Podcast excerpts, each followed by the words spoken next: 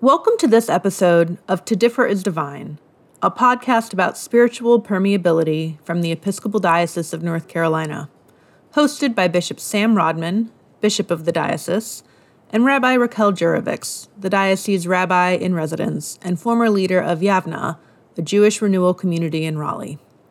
I'm Summerlee Walter, producer for this podcast, and I'll be introducing each episode.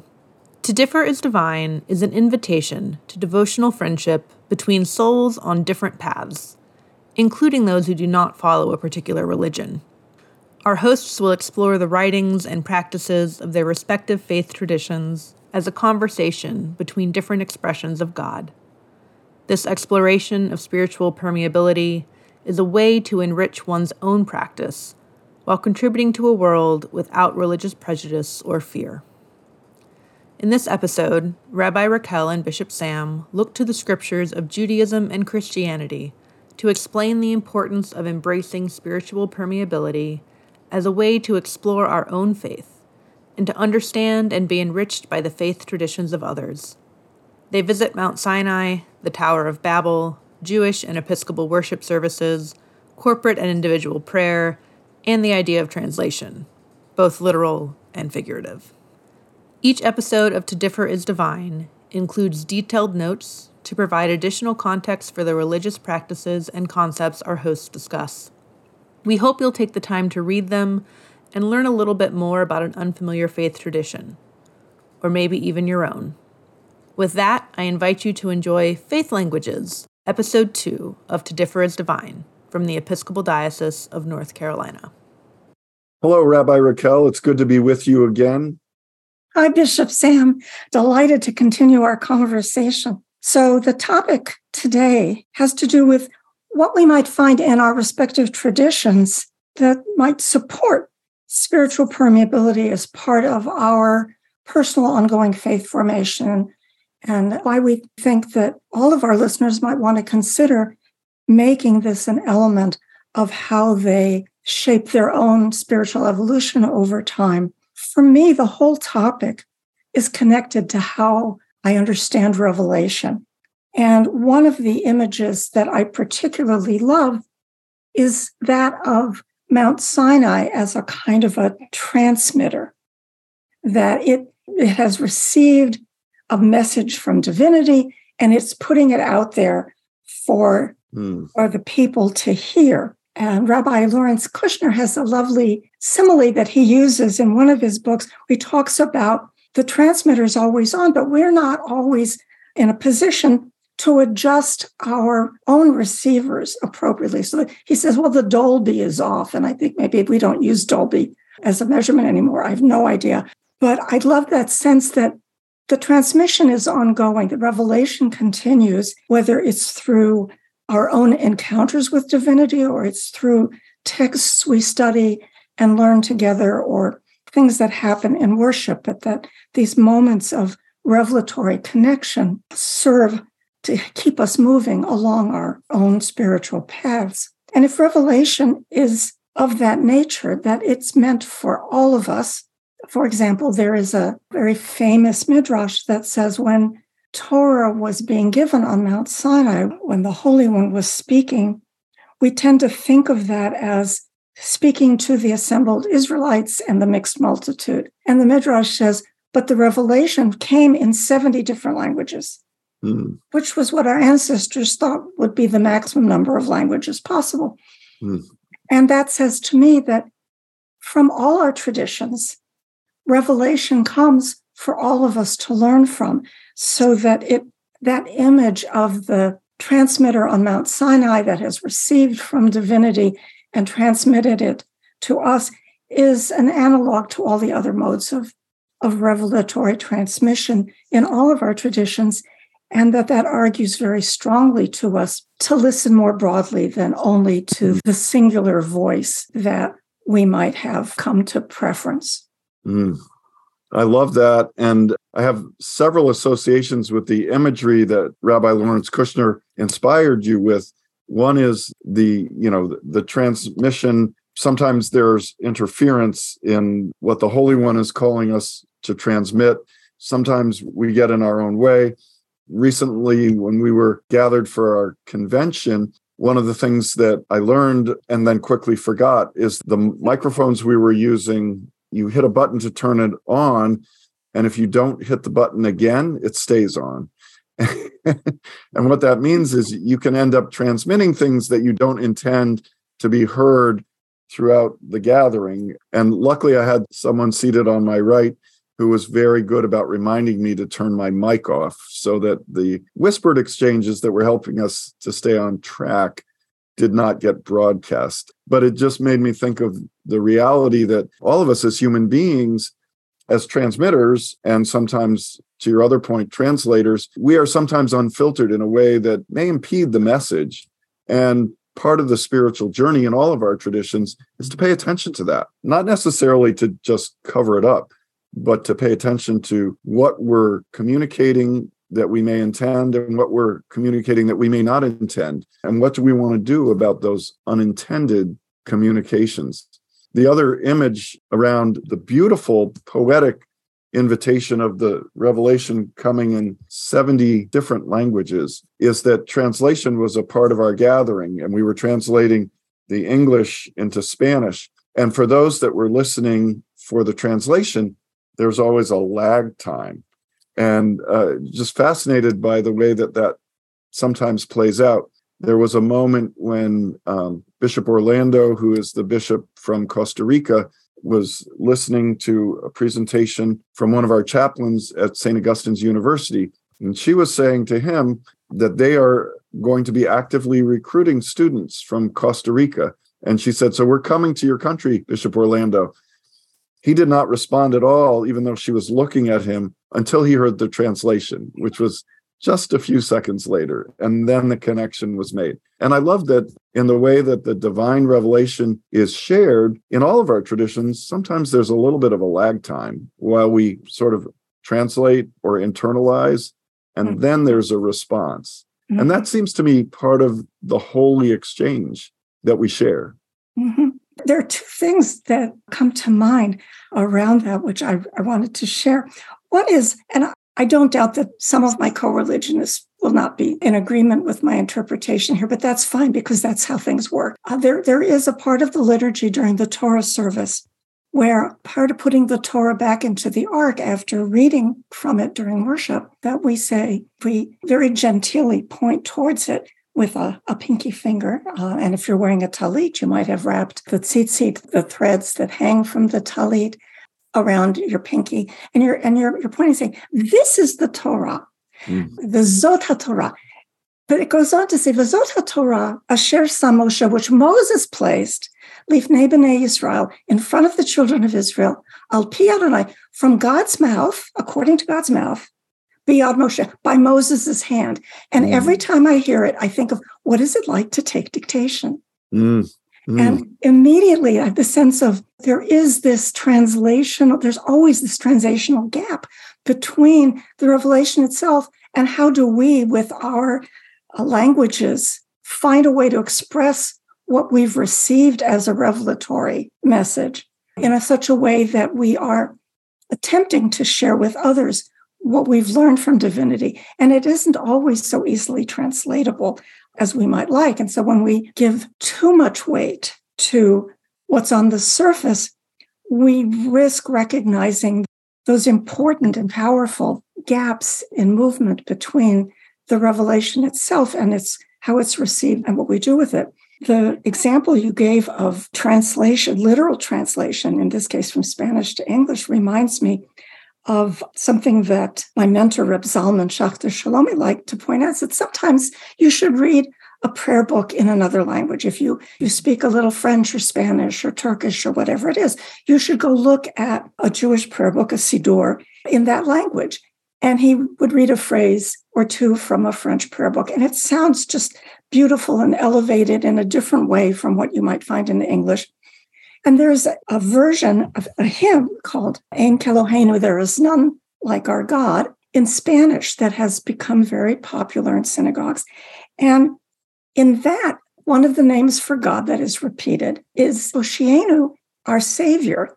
But many Jews are singing it and they're not processing that we actually use that name for God.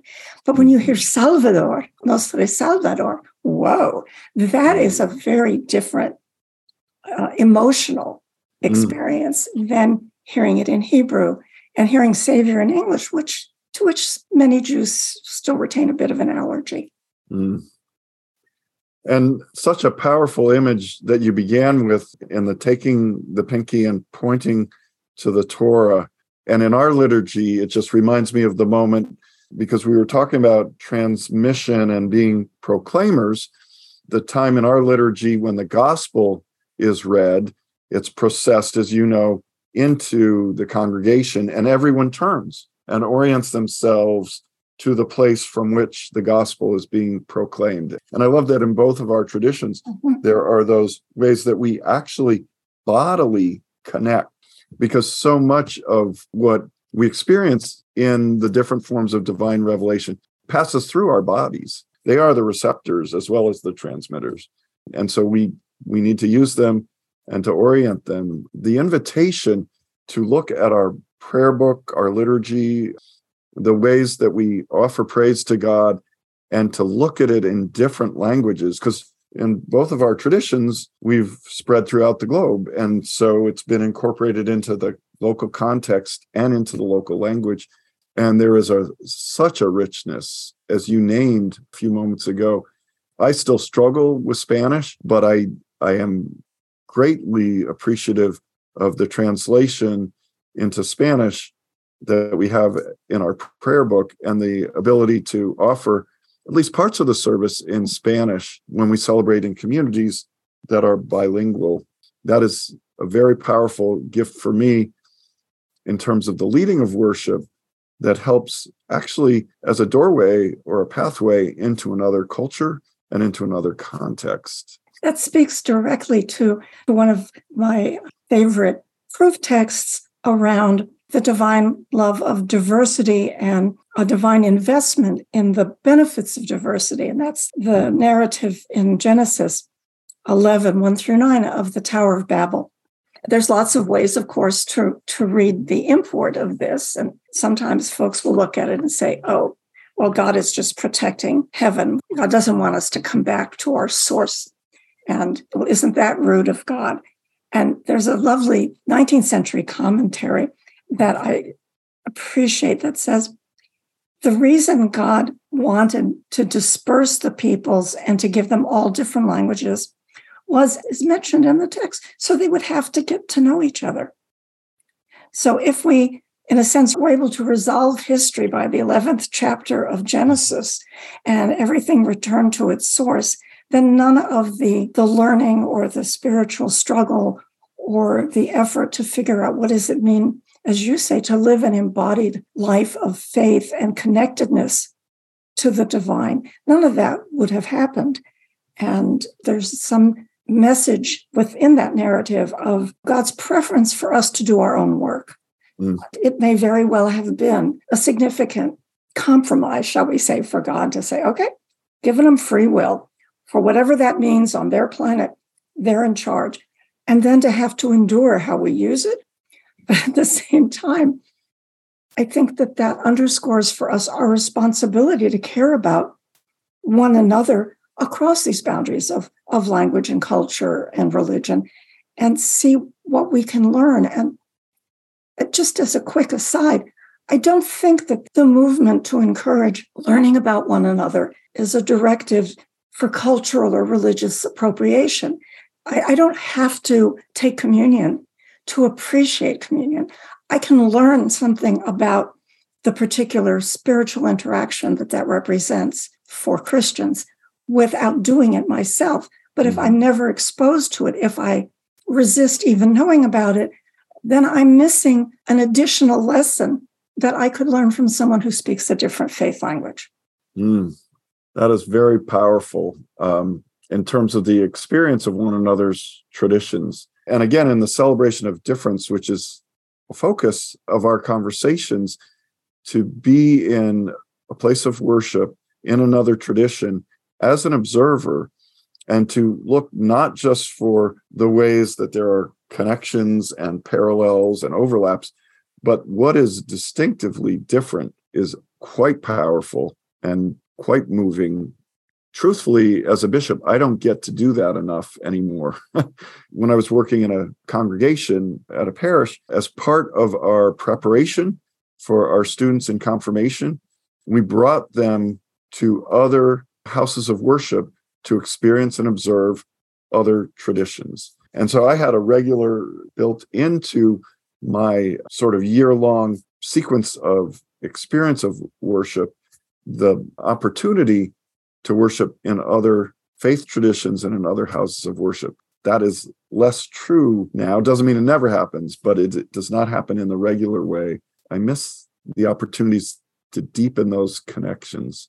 Mm-hmm. Um, I think that the pandemic that we are hoping at some point to come out of, at least with a sense of it being that the virus becomes a vector of treatable illness, not, not quite so dangerous as the initial COVID uh, virus was, that we might have more of those opportunities. I, I do miss the times that I was able to uh, share worship with Muslim friends. And I, I remember very powerfully the first time that I attended a Muslim worship, it was with a group of women from the Ahmadiyya Muslim tradition.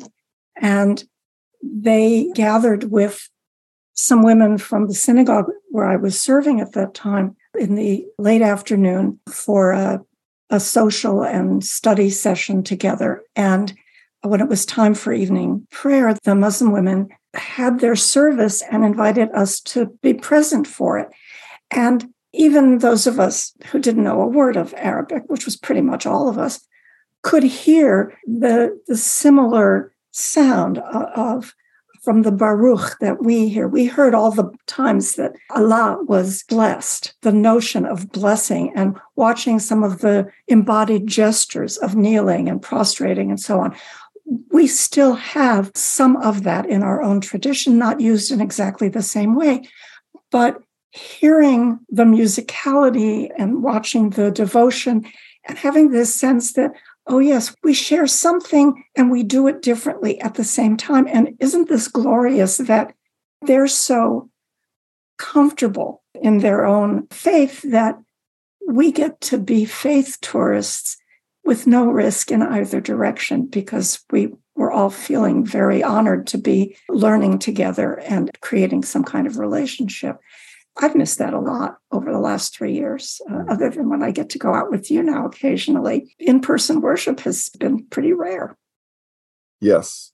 Well, and thankfully, this fall, that feels as though it started to shift back in the other direction, which has been such a gift. Mm-hmm. Um, I love also what you shared earlier about the invitation from God to exercise not only our free will, but our creativity. And often one of the avenues of creativity is to write prayers, to formulate our way of petition, of praise, of opening our hearts to the holy. And the fact that each of our traditions has different ways of expressing that that complement each other and that enrich and actually offer a fuller experience of what prayer can be because prayer is such an integral part of our understanding of how we connect with and communicate with the Holy One. And yet we have different ways and different traditions around how we celebrate that. And just as individuals compose different prayers, traditions gravitate towards different expressions, different forms of prayer. And yet there's both the overlap and the complementarity. In particular, when I think about a prayer in our tradition that is revered and celebrated, really in response to Jesus's followers saying, Teach us to pray, Jesus. And he, he offers what in our tradition we call the Lord's Prayer. And there is much in that that I think resonates across different faith traditions. And then there are some aspects that are perhaps unique to the expression of prayer as Jesus taught his disciples. And yet, as we recognize, Jesus offered that prayer as a Jewish man to Jewish people. And that is not to conflate Christianity and Judaism, but simply to honor that the prayer that Jesus taught is very much resonant with the Jewish tradition because he was speaking authentically from his own tradition and experience. And in particular, we struggle, I know uh, in our tradition, with the invitation of forgiveness. Mm-hmm. You know, mm-hmm. forgive us our, and different translations, forgive us our sins, forgive us our trespasses, forgive us our debts, as we forgive those who sin against us, those who trespass against us, our debtors. And I don't think I ever say that prayer without thinking of something in particular that I've had trouble forgiving another person for as a reminder that that is part of the spiritual practice at the heart of that prayer. Mm-hmm. It does strike me often in prayer how didactic it can be in the sense that it's it's a learning mechanism for us and i think that there's a place in some sort of sac- sacred heart of spiritual living where everybody's mystics sit around and smile at each other having had you know the same insight in many traditions that i've had the privilege of encountering there's the a delicate tension between structured prayer and prayers from the heart hmm. so that for example in judaism we have what we call a keva literally a structure for the prayer services that are meant to happen at particular times of day just as i think in you find in the book of common prayer but there's also the teaching that, that the keva is there in the event that we don't have a spontaneous way to open our mouths in prayer. So that there's some place to start. But if we hit a word that we cannot leave, we stay there. Mm. And I think that what struck me for the first time in hearing your depiction of Jesus being asked, Master, teach us to pray, is that there how similar that is to the kind of yearning uh, many people bring with them into their synagogue or church or mosque or temple. How do I do this in such a way that I feel it?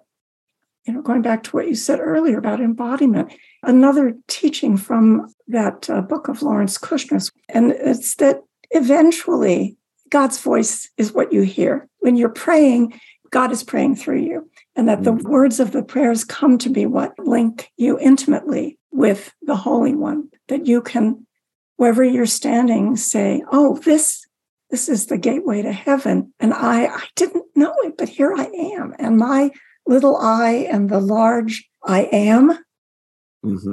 In that sacred moment become linked and expressive of that mutual yearning that can sustain us. Mm. Yes. And that that powerful image of the way that we pray with a structure corporately or you know in community as a congregation coupled with the way that we're invited to pray individually and to find our own voice and our own expression of again thanksgiving or praise or deep lament or you know whatever is on our hearts but pouring that out to god is such a beautiful part of both of our traditions and both of our witness in terms of the journey, the spiritual journey, and our access at even, dare I say, intimacy with the Holy One. I love the fact that in both of our traditions, there is space for the more formal prayers that make up our respective liturgies, if you will, and the spontaneous prayer and our heart is expressed in different ways in both of those forms. But that is really the essence of what we're trying to, I think, both convey and to embody as we were speaking about. It also reminds me that those two forms of prayers remind me of another passage in Luke's gospel. It's also in Matthew's, translated in different ways. The kingdom of God is among you, the kingdom of God is within you. I don't pretend to fully grasp, nor do I expect to fully grasp the depth of that truth in my lifetime. But I do believe that that invitation is connected to the Jacob story. Surely God is in this place, and I did not know it. Once that connection is made and that we can feel it individually, but sometimes we feel it in the body, I don't think there's any more powerful experience for me as a person of faith than when I am with a community gathered and it feels as though we are all connected to one another. That happens in both of our traditions in the gathered worship and the prayer that we share. And it's in those moments, it does feel like, in the words of Luke's gospel, the kingdom of God is among you. But it is also deeply, profoundly true that it is within us. And for me, the two forms of prayer are ways that we express those two related but different translations of essentially the same teaching. Mm-hmm. It makes me think of, of something that I, I heard from an atheist friend of mine who observed that while they didn't really think much of religious observance, at least during the time religious people were engaged in their respective ceremonial gatherings, they weren't out hurting anybody else. And I think that there's there's something really important in that observation that challenges those of us who take those times in community to pray, to give some thought to what does it mean to be gathered in community and how do we use the energies that are generated there to do work that we could be reasonably reassured would be pleasing to the the nature of the God we're worshiping. I think there, there's tremendous arrogance in, in trying to guess how any other person, much less any other tradition, truly understands the connections to divinity that have been revealed through their own teachings. But I do think that we can, like that atheist, tell the difference between something that brings healing and peace and comfort and mutuality into the world and something that doesn't. So that there is something disconcerting about religious gatherings that begin to sound as though they are a call to combat with mm. those who are different in whatever way. Mm. Mm-hmm. And that can happen in any tradition on the planet if we're not attentive to. That's probably not true. You know, I'm going to back away from that before I hear from 15 different comparative religious scholars, I'm beginning to think of a few where it's inimical to their teaching. And we'd all like to think that that kind of competitive spirituality is inimical to our traditions, but we know in many cases that's not the case. One of the other ways of embodying what I feel is not just a permission, but a real mandate to be open to revelation in its broadest sense is a passage in Deuteronomy 29 13 and 14, where God says, I inscribe this covenant with all of you who are here with us this day and all who are not. Mm-hmm. And that is read to be expansive in the vertical and horizontal sense through time and space. Mm. And it's a reminder that when you get to that passage and you read it, you are standing there receiving it, that there mm-hmm. in, in the hearing and study of scripture, you are placing yourself back in that moment of revelatory reception. And in that moment, you are part of an entirety to which divinity is making itself known to whatever extent each of us can receive. So to have that in my tradition and then think that God's only speaking to me and that there's nothing to learn outside of the context of my own faith strikes me as rejecting an offering that God has made quite blatantly to me. Mm.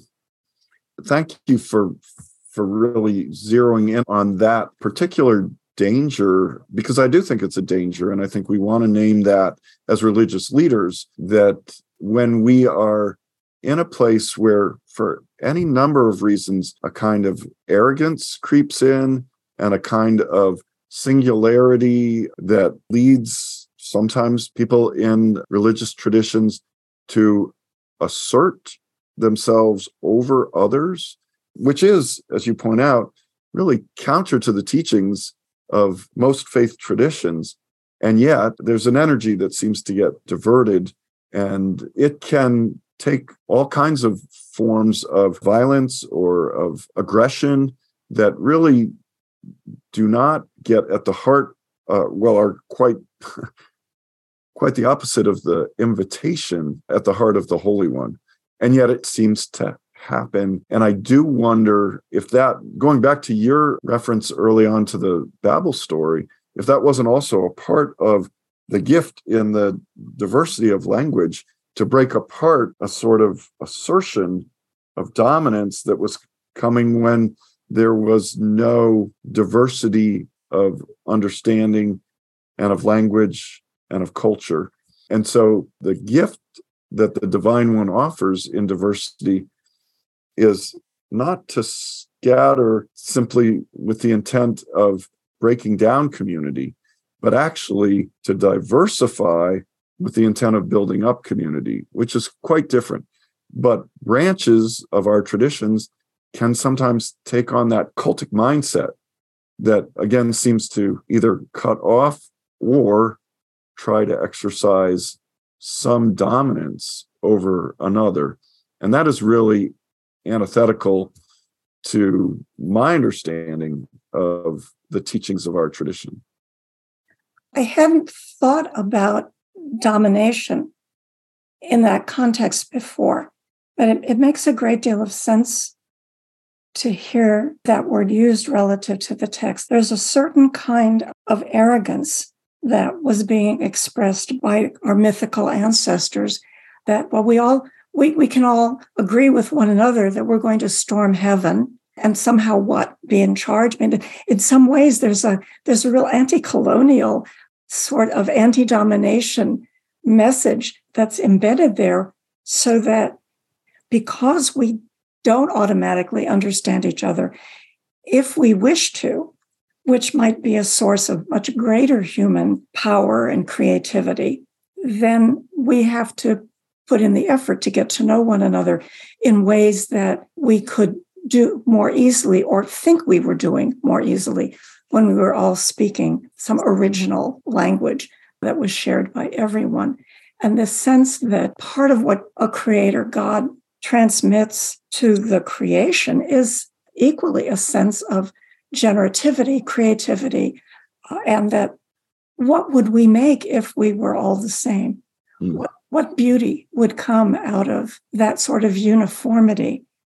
And uh, this is a question that's being very hotly debated in our culture right now. There, there are tensions between a desire for uplifting and honoring and learning from all sorts of diversities and a, a resistance to that and a sense that if everybody were the same, everything would be fine. And of course, experience has not taught us that that's how it works by any means. And you know, to revert to my my usual example, if God didn't love diversity, there wouldn't be 30,000 species of cockroach.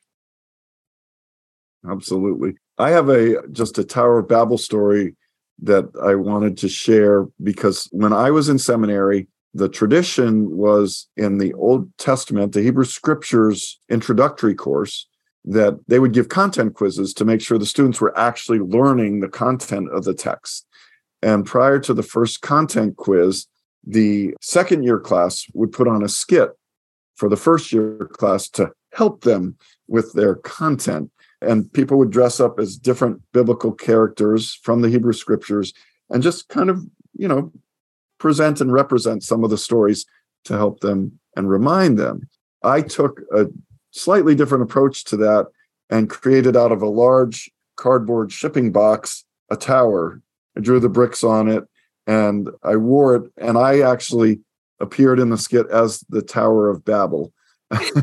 and I actually characterized and I wrote this on the the tower costume that I created drunk with self-importance because my learning from that story was what happens when we assert our self importance over the Holy One. And so I, I, love the way that you were talking about the arrogance being a part of that story.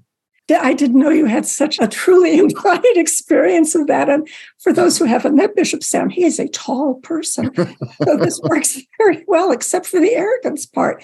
But I think that that does bring us back to near where we had begun our conversation, and that is when one seeks to do the work of spiritual permeability, one of the first things that we have to become aware of is that we will encounter internal and external resistances that all of us come to wherever we are as more or less grown-ups with experiences that tell us that there are others that people outside of the community that it feels like home to us are somehow different in a way that we might have good reason to fear or to have experienced pain from. And we don't need to rehearse all of those possibilities. And I want to include in that the spiritual damage that can be done from the side of Jewish disdain of Christianity and resistance to learning anything about Christianity based on 2,000 years of rather unhappy history.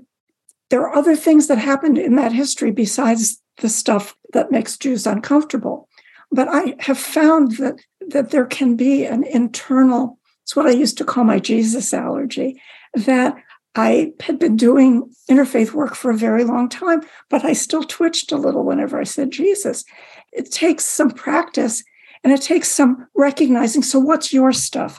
What's the stuff that you carry that tells you that to be faithful to your tradition, you need to block out and resist what the other tradition is offering because, of course, they want to change you.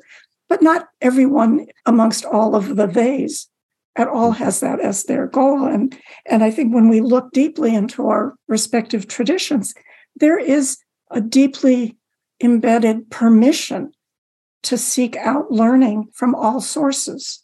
So I know there's a of phrase in um, or teaching of uh, St. Augustine based on the episode in Exodus of uh, the, the Israelites taking gold and jewels from the Egyptians on their way out and saying that what we learned from the transfer of the Egyptian gold was you can learn from anything. You mm-hmm. can learn from anyone. Whatever is written, he says, is written for our doctrine. I cherish that. And I know that there are Jewish voices saying the same thing, but I have fun quoting St. Augustine. I think that we have to own our stuff and learn to hold it more lightly so that we can begin to ask the kinds of questions of our devotional friends in other faiths. How do you relate to God? How do you know God is in your life? How do you find joy in your faith? Hmm. What exactly is a Trinity?